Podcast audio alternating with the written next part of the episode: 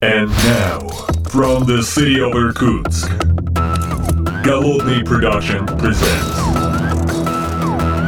the Art of Programming Podcast.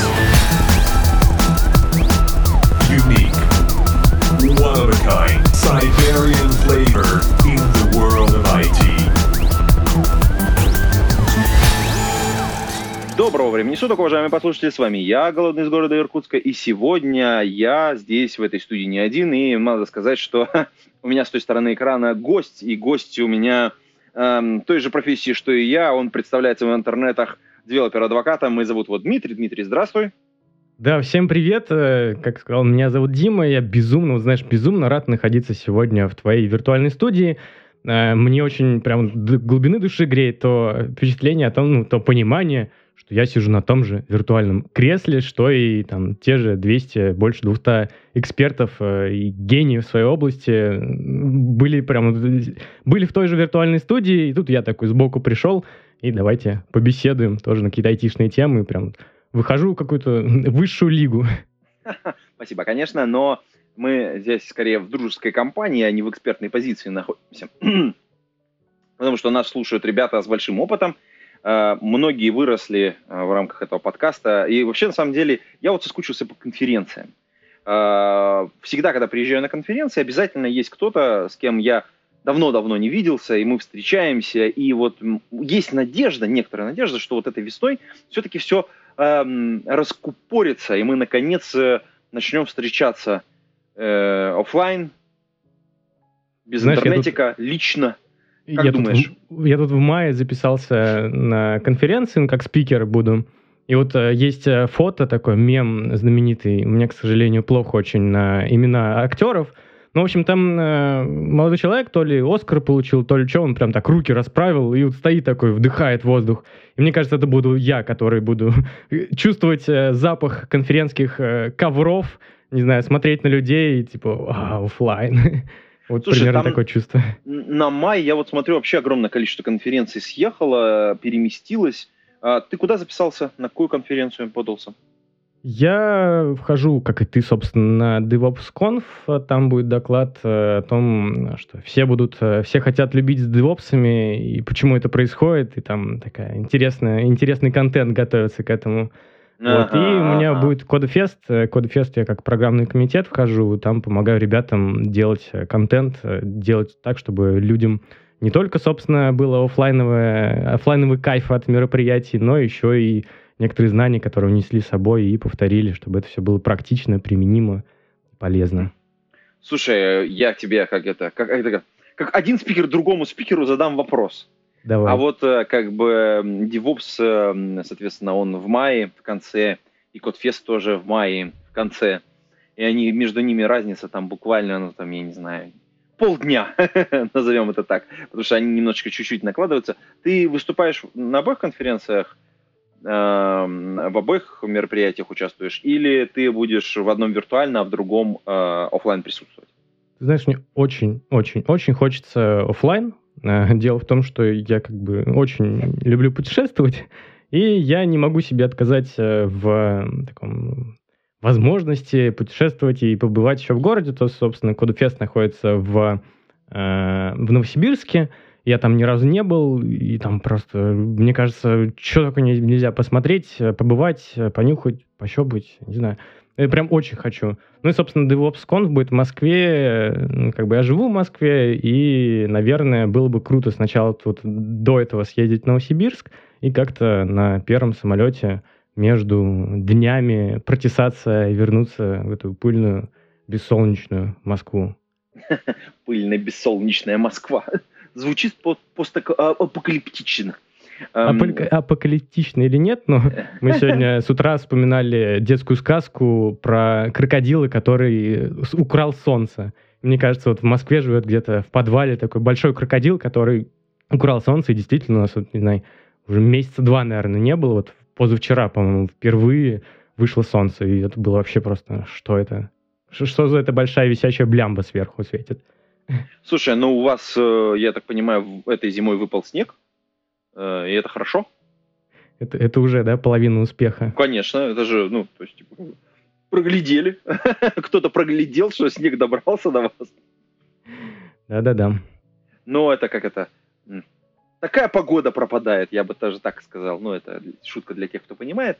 Вот. А мы вернемся к Новосибирску, потому что с Новосибирском и с Катфестом э, я участвовал в первых Катфестах, э, возил студентов, э, соответственно, в свое время активно э, как-то попытался пропагандировать его из Иркутска там какими-то эшелонами отправлять людей. Ну, насколько это те получалось. пазики, которые с людьми, да, завозят в другие города. Примерно ты был этим человеком. Ладно, ладно. Не все так печально. Хотя это были студенты факультета кибернетики Иркутского государственного технического университета тогда. Вот. Но э, давай вернемся э, к Кодфесту, потому что там есть замечательная вещь, которую я все-таки хотел бы в этом году, если получится, попробовать, а именно булочки с клюквой. Э, для тех, кто понимает, это э, такое уникальное э, лакомство конференции, хотя, конечно, не только это, ради этого мы приезжаем на Кодфест, и э, в Фибэкспоцентре, конечно, мы там участвуем не ради этого, а, конечно, чтобы встретиться с людьми, почувствовать эту ламповую атмосферу – и совершенно замечательные доклады. Э, несмотря Может на то, что быть. они... Э, да, они, несмотря на то, что ребята переехали э, с... Обычно это чуть раньше происходит. Сама конференция обычно в апреле фактически. Фактически. Ну, так. Вот, собственно, благодаря этому планируется шашлык-пати чтобы можно было на улице побывать, и там Боже, уже будет тепло. Себе. Там, конечно, будут комары, как обещают, но как бы, зато лето, зато никаких очередей, на, там, где одежду сдавать, собственно, это единственная очередь, которая была не поборота, ну, собственно, вот с переносом и эта проблема ушла, теперь будет еще и безопасно. Угу. Слушай, а давай как бы немножечко отскочим, потому что э, надо вернуться к твоей работе. Я как это девелопер адвоката, девелопер адвоката хочу спросить. Ты же работаешь в такой интересной компании, которая, с одной стороны, ребятами воспринимается в IT-тусовочке, ну, как бы неоднозначно, но как-то имидж стал очень резко исправляться, ну, после того, как вы стали выступать на этих конференциях. А именно компания-то называется Leroy Merlin. Leroy Merlin. Leroy Merlin, да? Вот. Это компания... Были бы тут французы, они бы сказали «Leroy Merlin». А, я ну еще вот не научился так на 100% а, говорить правильно. Да. Эм, если я правильно понимаю, то эм, с одной стороны это такой ритейл, ну, ритейл, ритейл, очень понятная история, а с другой стороны у вас эм, такой интересный жанр. Вы строительный магазин, ну, магазин кавычки поставим, да, который э, в том числе и торгуется онлайн. То есть не только э, офлайн продажи. Понятно, что все строительные магазины, ну, то есть как бы я как человек, связанный со столярочкой, э, я прекрасно понимаю, что вот приехать, посмотреть, выбрать, это всегда очень важная история для человека, который э, покупает материалы, который покупает какие-то инструменты. Это очень важная история. Но вот у вас такой отдельный жанр онлайн-магазина. Э, для всего этого как бы и как-то это вот меня немножко э, в свое время прям возбудило. Я такой думаю, вау, кто-то э, решил сделать он интернет-магазин для инструментов и для материалов одновременно, потому что, понятно, инструменты как бы уже и ранее продавали, а вот чтобы материалы тоже продавались, ну такой комбо, это как-то было необычно. Ну и потом оказалось, что у вас внутренняя разработка как бы под это, под все. Вот расскажи вообще, как это все дело появилось, потому что, ну, это какая-то, мне кажется, интересная история сам по себе. Ты знаешь, это достаточно популярная сейчас э, проблема не только у нас, у абсолютно там каждой компании, которая так или иначе задумывается о том, что она не только вот, офлайн представители, что они там и в онлайне что-то делают, и у них есть системы. И вот абсолютно в каждой компании есть подобная проблема. И она называется, не знаю, как называется, но, в общем, даже и я, и абсолютно любой айтишник, там, будь то разраб, будь то аналитик, будь то кто угодно – перед тем, как пойти в компанию, у него в голове такая мысль возникает. Слушай, я иду в ритейл, иду в строительный ритейл, типа, что я там буду на кассе делать или что там, не знаю, принтеры буду заправлять. А вот нет, э, есть и внутри какая-то айтишечка, достаточно сильная, и там много людей, которые постоянно что-то пилят, и там на самом деле есть э, и какие-то интересные задачи, главное об этом разговаривать. Но я познакомился вот. с тобой вот на почве Монги, И как-то это вообще для меня такое, типа, Леруа Мерлен и... О, Леруа Мерлен и, Монго, это как-то не сопоставимо. Как-то, как из разных вселенных, типа, строительный магазин и Монго, это как-то у меня вообще никак не стыковалось. А как вообще эта вся история проросла одно в другое? Ну смотри, вот мы где-то порядка, ну, наверное, около трех лет э, развиваем собственную экспертизу, там, нанимаем разработчиков, строим собственное ПО. До этого была это часть ПО, которую нам пилили французы, главный офис, часть ПО, которую нам пилили внутренние российские подрядчики. И с какого-то момента люди вот с бизнеса, топы, посмотрели на происходящее там, в, в других сферах – посмотрели на будущее, подумали, пощелкали о том, что там подрастает новое поколение. Они, не знаю, с детства щелкают в мобильные телефоны. Они уже рано или поздно, или уже кто-то начинает э, строить, что-то делать, э, какой-то ремонт. И для них, чтобы вот с ними уметь разговаривать, нужно, собственно, ну, нужно как бы хороший IT-продукт.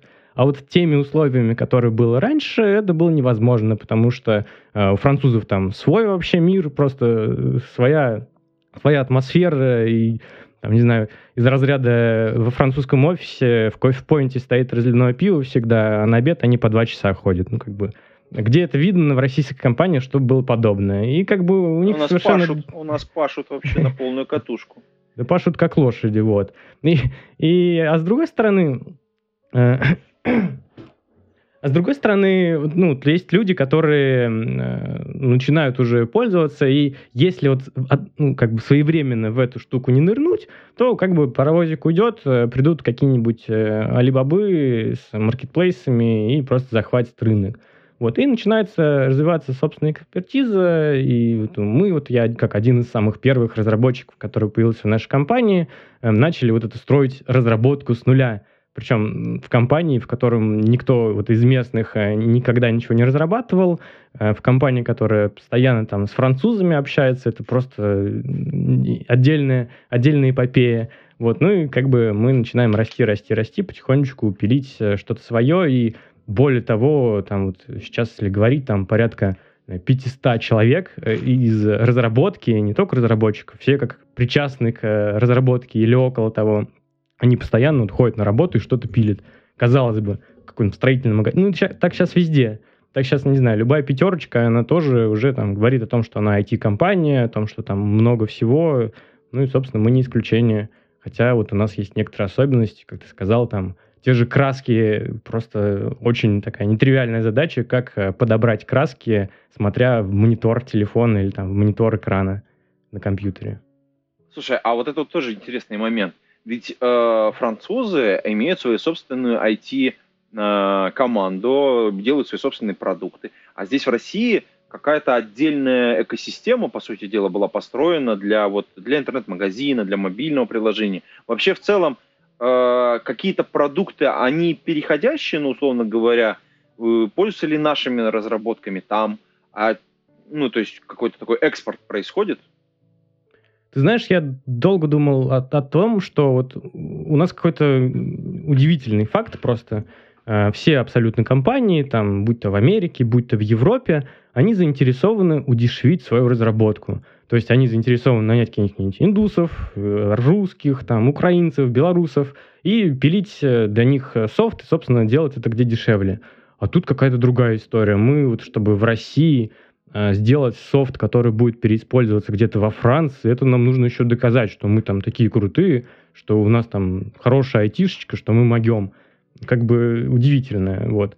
Но у нас тут есть свои процессы, и какие-то были идеи до этого э, пилить софт э, вместе, э, переиспользовать вслепую э, софт, который был написан там у нас – но они сложно достаточно идут, потому что, как правило, это просто два различных мира. Там есть бизнес-модели различающиеся, там есть некоторые подходы свои.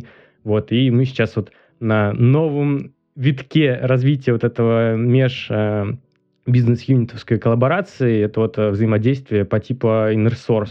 Это примерно как вот ты живешь в мире open source, и вот э, пользуешься практиками и там, принципами открытой разработки, но при этом ты закрыт э, внутри компании, и у тебя идет разработка и общение на вот таком инженерном языке. И вот это новый подход, который, на который ставится как бы ставка, фишка лежит на котором.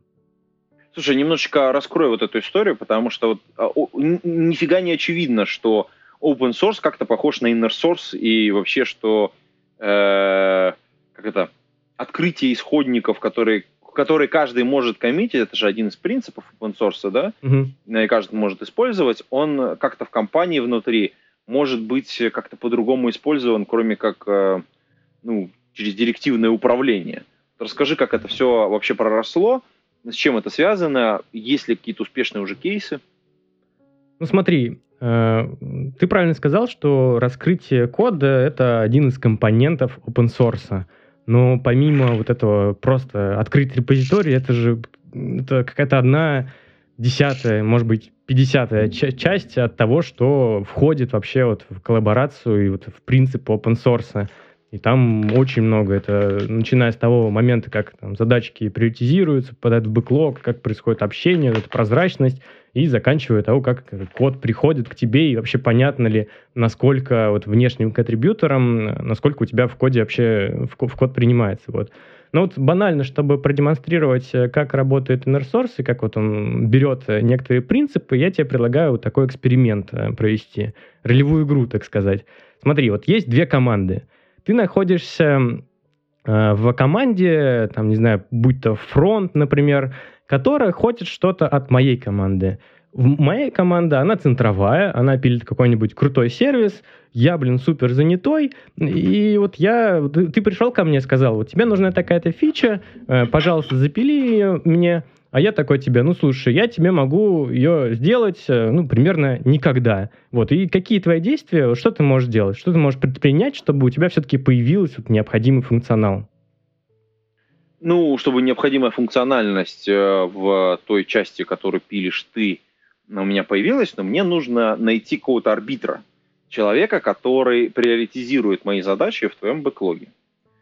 Это называется путь эскалировать. То есть ты придешь к своему руководителю, руководитель придет к другому руководителю, они там как-то между собой договорятся, в принципе, имеет место быть этот вариант, но тут есть некоторые последствия, что ты-то, получается, мои задачки впихиваешь в мой бэклог, который так как бы пухлый, я как бы вообще не рад, и у меня разработчики все грустные ходят от того, что им приходится перерабатывать, и другие пользователи бизнеса, они же тоже важные, как бы, ну, как бы не круто, ну, ты, наверное, так сможешь пару раз воспользоваться, но рано или поздно эта лазечка закончится, тем более такой негатив связан. Вот. Есть еще другие пути, как можно получить необходимый функционал.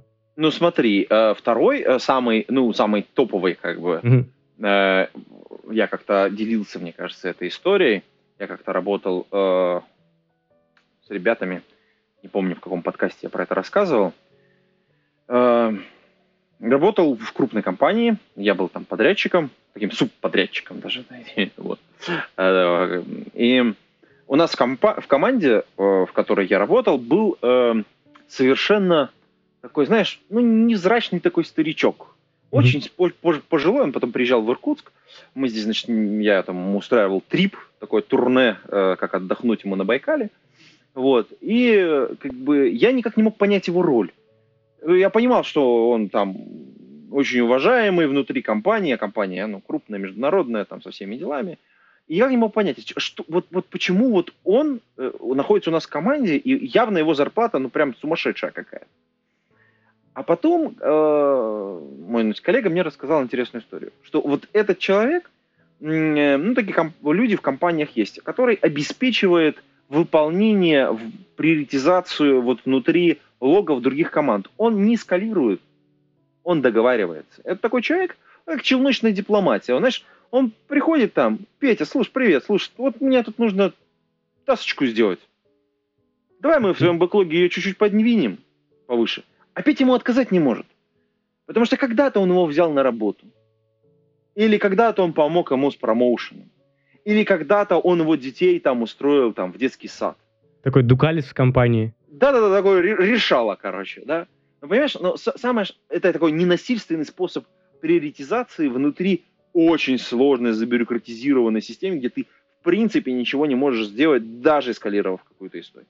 Из-за этого человека бились. Прям я вот его перекупали, его там, ну то есть, потому что э, внутри было очень четкое понимание, если этот человек находится в твоей команде, значит твой проект 100% будет сделан. Ну, потому что он ко, все, ко всем придет и со всеми договорится. Ну, на, на каких условиях, это уже не важно. Это, это просто цена сделания твоего проекта, условно говоря. То есть ты закладываешь в его, ну, вот, вот, вот это, это такой таран, который у тебя про... Только он, он не, не ломает ничего, а он использует, как это, недокументированные возможности системы. И э, как бы он ничем не напряжен, у него нет никаких суперобязанностей. Его задача просто протащить твой проект через все смежные команды. И э, та эффективность, с которой он работал, конечно, безумно поражала, потому что смежники просто брали и за, из задачи взводились просто так. И ты такой смотришь на это и, и просто не понимаешь, как. Вот как это происходит. А сейчас вот я вот э, спустя много лет я прекрасно понимаю, как это работает. Это вот те самые soft skills, которые нарабатываются годами. Это отношения, это его внутренняя экспертиза, понимание того, как устроены процессы внутри компании, очень-очень хорошее знание психологии людей, ну и, конечно, вот этот огромный опыт внутри компании. Это второй такой, ну, может быть, не самый банальный способ э, сделать мои таски. Слушай, очень хороший путь и такой малой кровью, так сказать. Ну, вот единственный нюанс, что такие люди действительно на вес золота, и нужно еще поискать такого человека, а еще лучше, если ты его взрастишь, потому что он будет знать э, все процессы в компании, как тут принято, и с правильной стороны открывать дверь. Вот. Отлично. Есть еще два пути, давай я тебе о них расскажу. Есть еще один путь, который тоже не очень корректный, но можно, ну, иногда прокатывает, это подождать. Действительно, если фича не очень важная, ты можешь там подождать, там, условно, полгода, месяц, сколько там тебе сказали, ну, тоже нормально, получишь в итоге свой, свой функционал, но, наверное, не всегда этот путь подходит. Ну и последний путь, который традиционный, это запилить костыль. Ты у себя что-нибудь это реализовываешь, э, ну, тот функционал, который эти ребята должны были сделать, э, рядом ставишь либо соседний там какой-нибудь микросервис, либо у себя в систему вкорячиваешь. Ну, собственно, тоже получаешь, ну, как бы минус этого подхода, что ты подписываешься на долгосрочную поддержку этого решения, ты реализуешь функционал, который вообще никак твоему бизнес-домену не входит, ну, как бы, и никто больше, кроме тебя, не может этим пользоваться. Ну, то есть свои минусы, свои плюсы, но традиционные пути, они такие. Вот, и тут как раз новый путь, который, ну, на самом деле не новый, но достаточно очевидный, и, как, как говорится, все э, гениально, это очевидно и просто. Это подход, который выработан не нами, который подход выработан годами работы в open source мире там множество людей строят э, непонятно какие-то сложные вещи, всякие кубернетисы, хотя, блин, они находятся на разных э, частях страны, там, мира, говорят на разных языках, и вот каким-то образом у них получается это делать, и делать достаточно успешно. Вот, и тут пришли люди, которые посмотрели на все это и подумали, а почему бы не принести вот такие же подходы вот в рамки компании, тем более, если компания большая, мультинациональная, да и маленьким тоже это подходит. Принципы, когда тебе нужно что-то от другой команды, эта команда, она, во-первых, готовится к этому, есть некоторые критерии готовности к приему контрибьюции по иннерсорсу, то есть они там описывают то, что будет происходить с фичи, они описывают, как они там приоритизируют все, как у них код устроен, они описывают, и более того, они заинтересованы в том, чтобы менторить внешних команд. А внешние команды приходят к ним, они спрашивают их, можете мне реализовать? Они такие, ну можем, но практически никогда. Но вот у нас есть вся инструкция, вот мы готовы принять эту контрибьюцию, у нас вся автоматика настроена, пожалуйста, приходите к нам и задавайте вопросы, но единственный нюанс, вам эту функцию придется реализовывать самому. И вот как раз эта входящая контрибьюция, с менторством, с обучением. И вот она как раз вот это вот решает эту проблему, когда там, нужно сильно масштабировать какую-то core-команду, либо когда нужно взаимодействовать с различными мирами. Там вот у нас есть пример, что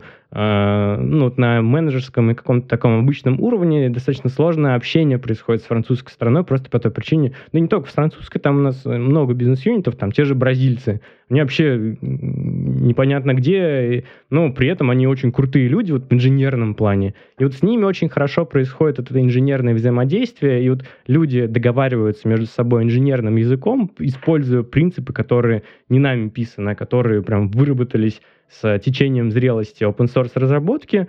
Ну, собственно, вот такая вот тема, она достаточно простая. Там есть некоторые нюансы, как это имплементировать, как это сделать так, чтобы действительно работало, потому что многих действительно понимание о том, что вот если мы открыли код, э, все там говнецо, которое мы скидывали, вот мы теперь оно публично, вот мы теперь э, в open source, в inner source. Ну, это не так, э, нужно действительно к этому готовиться, нужно изучать, как это происходит, ну, чтобы действительно это приносило плюшки, оно может много плюшек приносить, там даже вкусность разработки. Вот всем, кому не рассказываешь на собеседованиях про эту тему, все такие, о, слушай, круто, мне прям интересно это или там, ну, сокращение time to market за счет вот этого э, расширения э, бутылочного горлышка, или там повышение надежности за счет там, прозрачности, за счет автоматизации, которая must-have вот в этом э, подходе. Ну вот все вот эти плюхи, они действительно есть, работают, и ну, к ним нужно стремиться. Вот мы, собственно, и работаем в этом направлении. Ну, давай э, пару технических как бы моментов э, подсветим. Давай. которые как бы немножечко приземлят наш разговор в такое в техническое русло. Вот смотри, эм, я при, приведу пример, ты скажешь, насколько это соответствует вот этому принципу source mm-hmm. да? Вот смотри, э, если большая крупная компания все свои проекты хостит в монорепозитории, где, собственно говоря, эм, все проекты, все подпроекты, все внутри одного общего репозитория находится, и, соответственно, э, с полным циклом автоматизации CI-CD, mm-hmm. э, то есть плюс э, тестирование, ну, то есть в автоматическом режиме происходит, естественно. Это, наверное, основа для вот этого NS-сорса. Да, и может это быть, может быть, но не обязательно, да? Да. Вот, смотри, э, вторая вещь, э, которую бы вот как практику я бы рекомендовал в данном, данном случае, это владение, ну, назначение конкретных людей за владение каким-то э, ну, куском вот этого дерева большого, ну, э, куском кода или там областью, доменом, который внутри вот этого монорепозитория находится. Например, э, там есть вот какой-то проект, который в виде вот отдельного, отдельной ветки большой находится, да, и вот есть там главный ментор, и, ну, или владелец этого, э, соответственно, проекта, и там, допустим, 2-3 еще дополнительных администратора, которые позволяют ему разруливать историю. То есть это очень похоже на то, как э, в open source, соответственно, у нас есть... Э, мейнтейнеры. Мейнтейнеры, да. То есть это, это на самом деле транслирование вот этой же практики просто внутрь, внутрь компании, внутрь э, стандартных способов. Это номер два практика, да? И э, номер три, она сквозная как бы такая как бы история, когда э, новые э, как бы таски, э, те, которые э, создаются в некоторой внешней системе по отношению к коду, они э, в итоге ну, при создании вот эти менторы провязываются в качестве наблюдателей.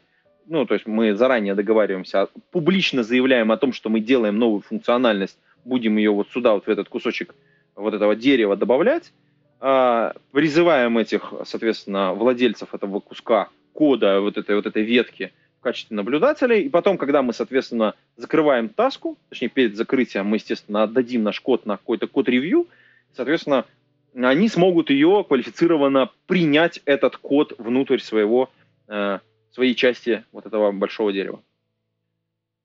Все так, ты очень правильно все расписал, и тут есть отличная аналогия, аналогия с походом в гости. Вот условно, ты как э, хороший человек, который ходишь в гости, ты уважаешь правила этого дома, ты следуешь этим правилам, ты там не разбрасываешь, не трогаешь вещи без спроса и так далее.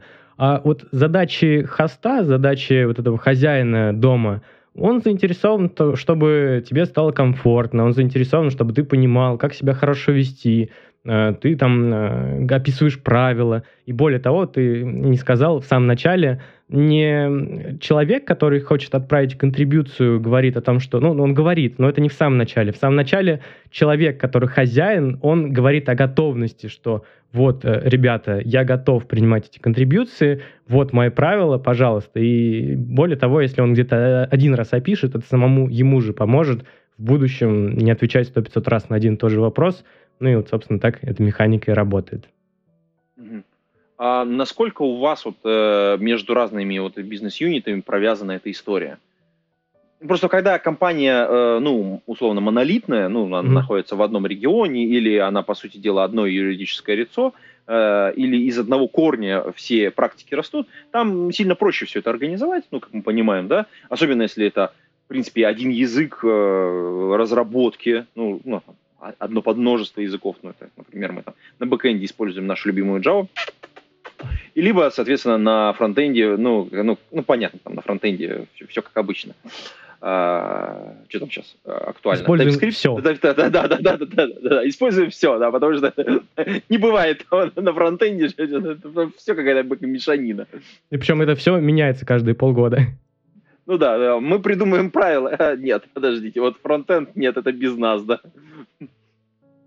А, но, но тем не менее, тем не менее, я хочу сказать, кстати, TypeScript э, красавцы, красавцы.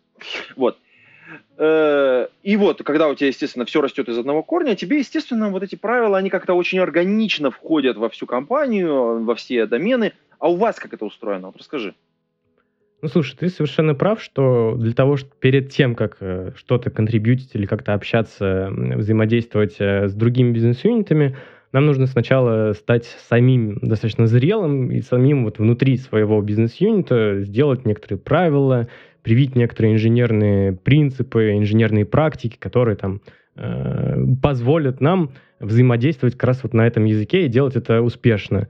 И сейчас э, вот у нас до этого, до вот этого появления NerSource были некоторые подходы к каким-то межбизнес-юнитовским взаимодействиям, я бы не сказал, что они были успешны. Они захлебывались на уровне, там, нужно совсем договориться, приоритизировать бэклоги. Одним нужно одно, другим другое. И как бы не очень хорошо шло, мне кажется. А вот э, сейчас вот у нас есть парочка проектов, они, э, собственно, как раз строятся уже по новым, по новым правилам как-то, по, по новому подходу. Это уже веселее идет, и прям даже заметно, как э, ну, нам стало легче общаться, просто по той причине, что и мы стали уже зрелее, и у нас уже подходы некоторые выработались, и там ребята тоже уже с, раз, с разработкой подружились и начали думать о том, что не только вот э, у них есть какие-то задачи, есть еще другие бизнес-юниты, и как-то нужно взаимодействовать, а еще у нас сейчас есть э, процесс децентрализации, то есть мы сейчас, э, ну, куча бизнес-юнитов, и не обязательно с французами же общаться. Вот мы с бразильцами, например, тусим хорошо. Они прям вообще красавцы, и нам еще очень много можно поучиться у них, что, как у них все это устроено. Ну, такое вот взаимодействие, оно как раз более успешно, когда у тебя э, общение идет на инженерном языке, прежде всего. А, хорошо. Слушай, а вот э, давай вот от inner source перейдем к open source, так сказать, к материнскому, как так сказать, примеру. Эм, вообще, тут, как мне кажется, есть э, такое неоднозначное отношение к open source у многих. И с одной стороны, эм, все очень любят бесплатно, да, чтобы вот что-то за бесплатно было. А с другой стороны, мне кажется, есть фундаментальное непонимание того, как работает open source. Э, и через это у нас есть масса проблем. Э, например, э, есть, особенно вот корпораты, особенно корпораты, очень быстро выяснили, что есть open source решения, которые становятся, которые отравлены, ну, такие poison, такой яд прям, ну, в чистом виде. Э, там, ну, это связано, как правило, с лицензиями, э, которые требуют открытия, ну, то есть, если где-то там что-то используешь, что требует раскрытия всего продукта, ну, то есть, есть, есть такие лицензии. Эм, и кто-то даже попадался, я парочку примеров можно вспомнить, когда люди стали использовать какие-то э, части open source внутри своих закрытых продуктов, и потом пришлось решать вот legalize, проблему с открытием э, кода.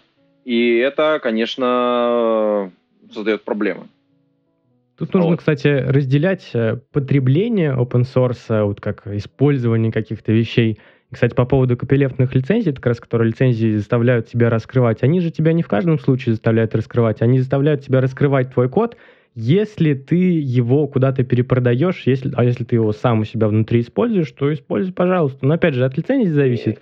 Ну, там ну, не так много там, таких лицензий. Не-не-не, ну, тем не менее, есть. Более того, э, основная часть из них, она направлена на то, что если ты с помощью этого оказываешь услугу, угу. ты обязан раскрыть. Там это очень так жестко.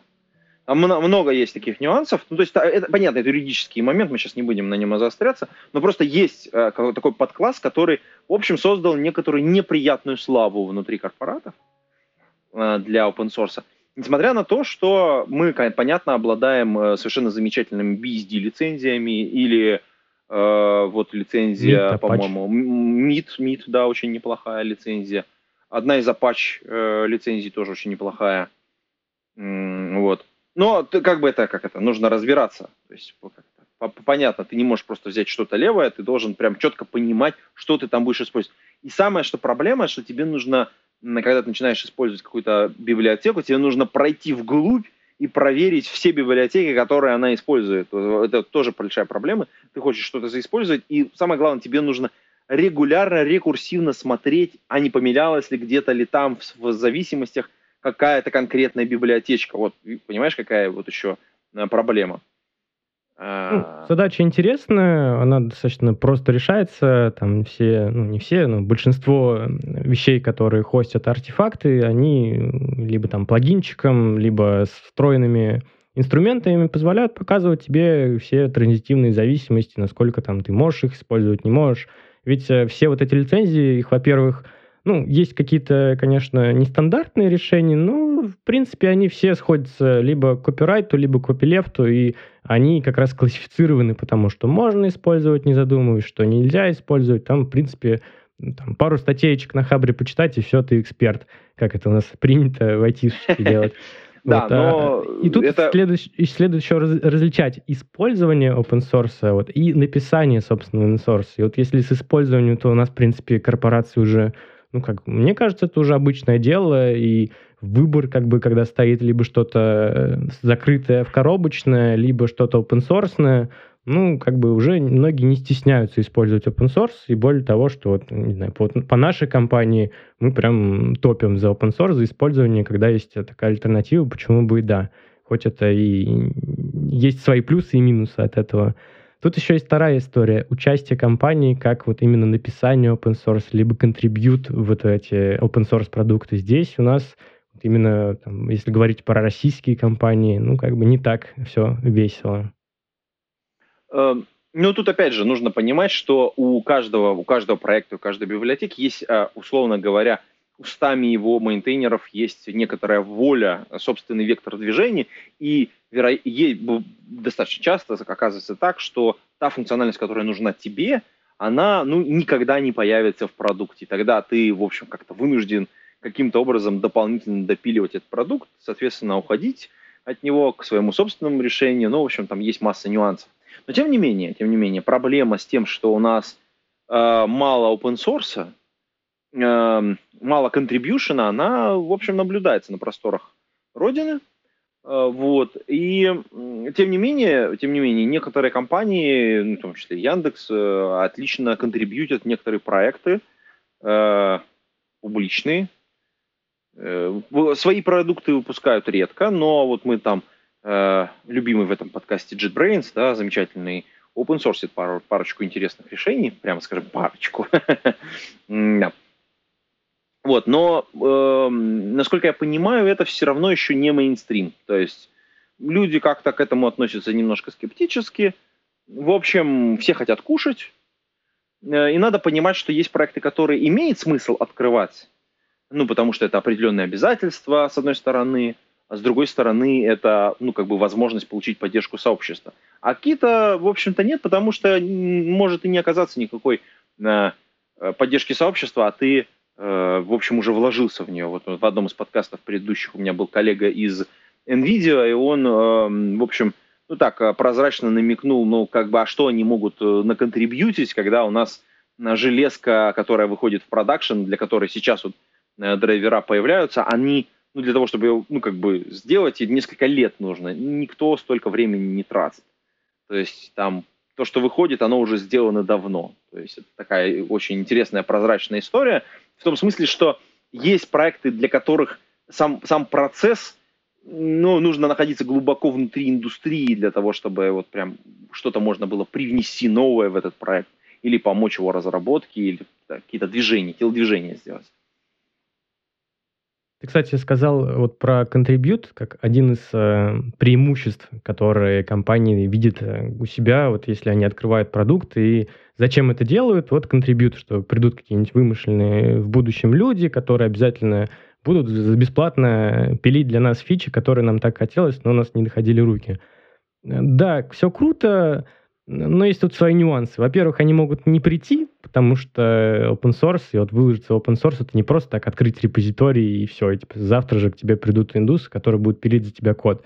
Э, нет, это еще все связано с, там, с маркетингом после этого, с развитием всего этого. То есть это большая прям история, на самом деле. Это не просто так открыть код. А второе, это то, что вот контрибьют это не может быть, это одно из главных, но это не единственный плюс и преимущество, которые могут получить компании от того, что они откроют свой код и сделают его доступным по вот, open source. К примеру, не знаю, вот можно зарабатывать на консалте. Вот ты привел пример с JetBrains и там вот Яндексом тем же. А это же пример вот айтишных компаний, которые вот Яндекс, конечно, в меньшей степени, но вот именно JetBrains, который построила свою Э, свой бизнес, это как бы у них на этом строится бизнес-план, вот бизнес, э, как это называется, направленность компании как раз зависит от того, что вот они выложили там условно Kotlin, выложили открытую IDE-шечку, но ведь у них и как бы основной продукт прямо около этого связанный и завязано все. Поэтому у них прям такая вот э, прямая, прямое ожидание от того, что там они будут на, кон, на консалте, на своих продуктах зарабатывать. Но при этом есть еще очень многие компании, которые, вот, как наши, например, или там вот, Ламода условно та же, они же, основной продукт у них не айтишный. И для них все еще есть, помимо контрибьюта, есть э, плюшки, которые они могут получить. Например, они могут, опять же, помогать кому-то что-то делать. Например, они могут решать проблемы с наймом, э, если есть компания open source или компания поддерживает open source, и вообще приятно работать в компании, там, которая как-то делает, контрибьютит и так далее. А, можно каким-то образом типа вокруг этих продуктов строить активности. Ну, то есть э, есть э, те вещи, которые достаточно неочевидны, с одной стороны, но с другой стороны, раз уж мы говорим о том, что сейчас э, каждая там компания, которая продавала каким-то физическим товаром, ну, становится уже там платформой, становится IT-компанией, ну, и, у, и более того, что у каждой команды есть те инженеры, которые пилят для себя какие-то удобные штуки, которые могут быть не привязаны к какой-то платформе конкретной, почему бы их не запонсорсить? Это просто одни плюсы, причем затраты-то уже сделаны, потому что для себя это допилил. Тебе нужно всего лишь причесать все это, посмотреть, чтобы это было красиво и, собственно, идти дальше, вкушать плоды открытого программного обеспечения. Слушай, ну вот ты знаешь, давай, вот мы, мне кажется, уже на статью наговорили, ну, в смысле, не на статью наговорили, а в смысле, чтобы нас доклевали в комментариях по поводу open source и как мы вообще все неправильно понимаем. Я думаю, что мы это оставим в качестве тизера для одного из следующих подкастов, чтобы уже так конкретно разложить отдельно за лицензии, отдельно за плюсы, за минусы и вот это все. Может быть, даже позовем кого-нибудь из контрибьюторов, потому что мой вклад в open source, он крайне сомнительный, я бы так сказал. вот. Эм, тем не менее, ты знаешь, я хочу тебе Эм, в качестве примера э, привести э, книги. Э, вот кажется, что книги, особенно вышедшие очень давно, они такой очень интересный пример, потенциальный пример для open source. То есть в какой-то момент литература, та, которая выпускалась многие годы назад, она может стать по-настоящему open source.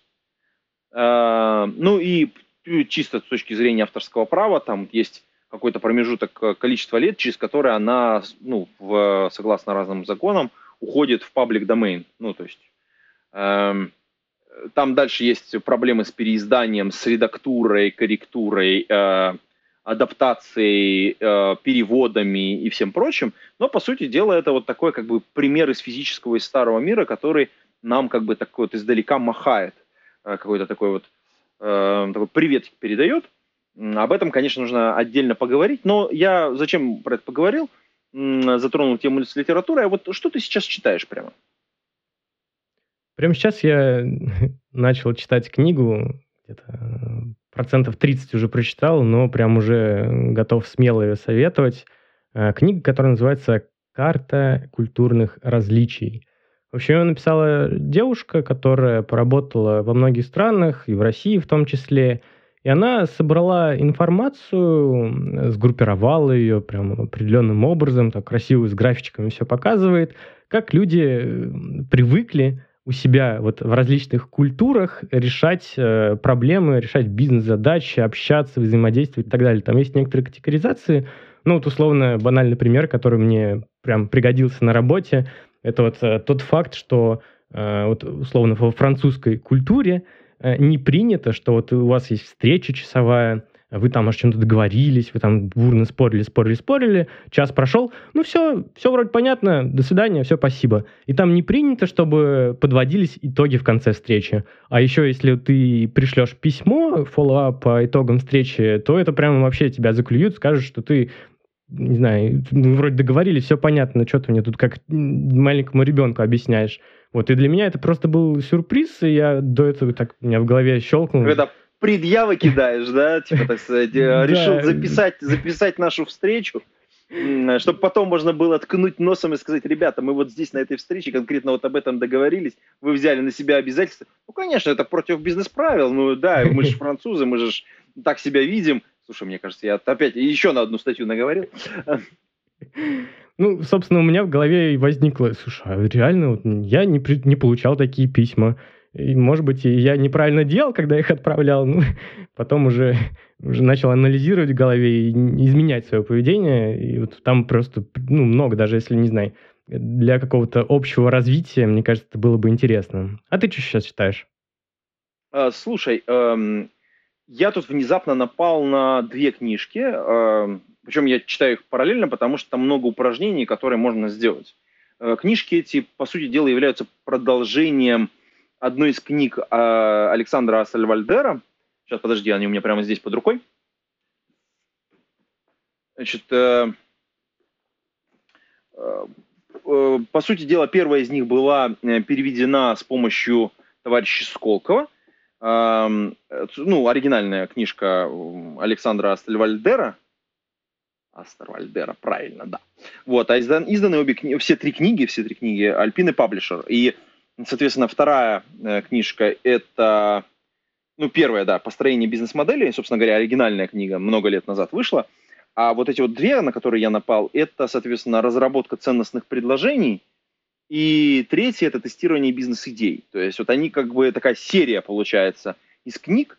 И э, они немножко про бизнес все-таки, не про IT – но очень-очень интересно, потому что весь современный бизнес стал IT-бизнесом, соответственно, все это просто вот применимо в нашей работе прям один в один. Очень советую книги, я периодически что-то, ну, как это, так как это нужно делать именно с упражнением, то есть реально нужно прям проживать те идеи, которые в этих книгах есть, читается медленно, прям. Ну, то есть можно пролистать как справочник, да, вот, ну, то есть, вот, собственно говоря, как и первую книгу.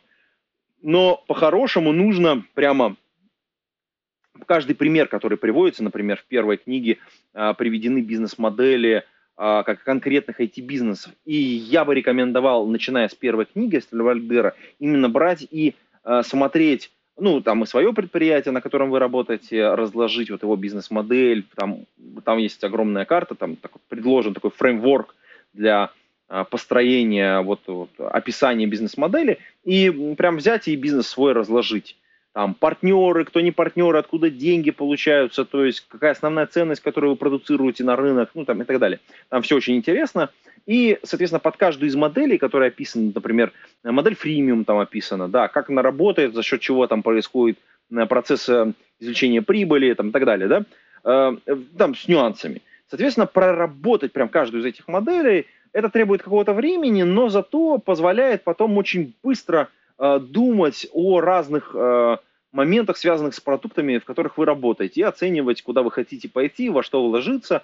с точки зрения своих, своего времени, потому что, как правило, когда вы приходите на работу, вы все-таки меняете время на деньги, и, возможно, иногда, если вы удачно поменяли время на деньги, то вместе с этим вы дополнительно получаете какой-то э, уникальный опыт, э, который позволяет вам немножечко по-другому проживать свою жизнь.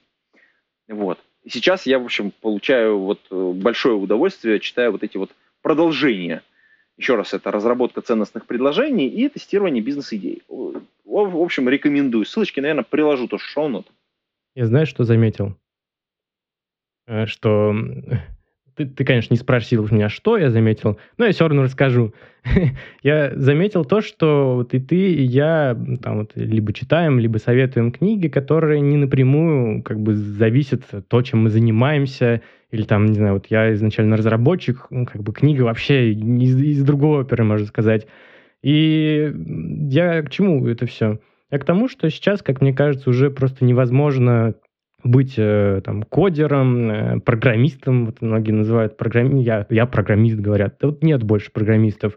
Уже невозможно запилиться в какую-то Э, комнату, запереться там на пару недель, на месяц, и по факту, по итогу выдать продукт, которым будет пользоваться миллион, он будет успешным, при, там, приносить какие-то прибыли. Ну, большинство, подавляющее большинство вещей уже так не строится. И подавляющее вещество, подавляющее количество продуктов, которые у нас появляются, это результат работы команды.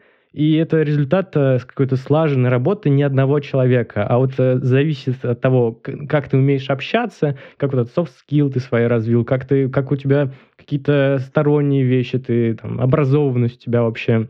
Вот от этого зависит как раз успех. И тут есть э, прикольное исследование Гугла, которое недавно нашел.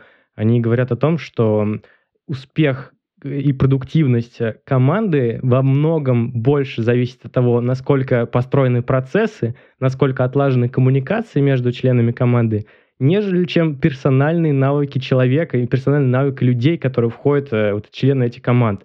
То есть по факту мы приходим к тому, что нам приходится и вот нам как бы надо общаться, нам нужно э, использ... изучать и развивать различные вот эту t-шейпность свою, то есть э, различные направления помимо основной деятельности. И вот и твоя книга, и моя, собственно, из этой оперы, что прикольное наблюдение такое. Слушай, а если ты ссылочку пришлешь, мы приложим все ссылочки в шоу-ноты к этому подкасту.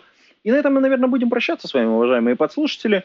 И пойдем дальше что-нибудь почитать, поработать, попилить. Э, ну, как бы, а вы пейте кофе, пишите Java. До скорой встречи. Пока-пока.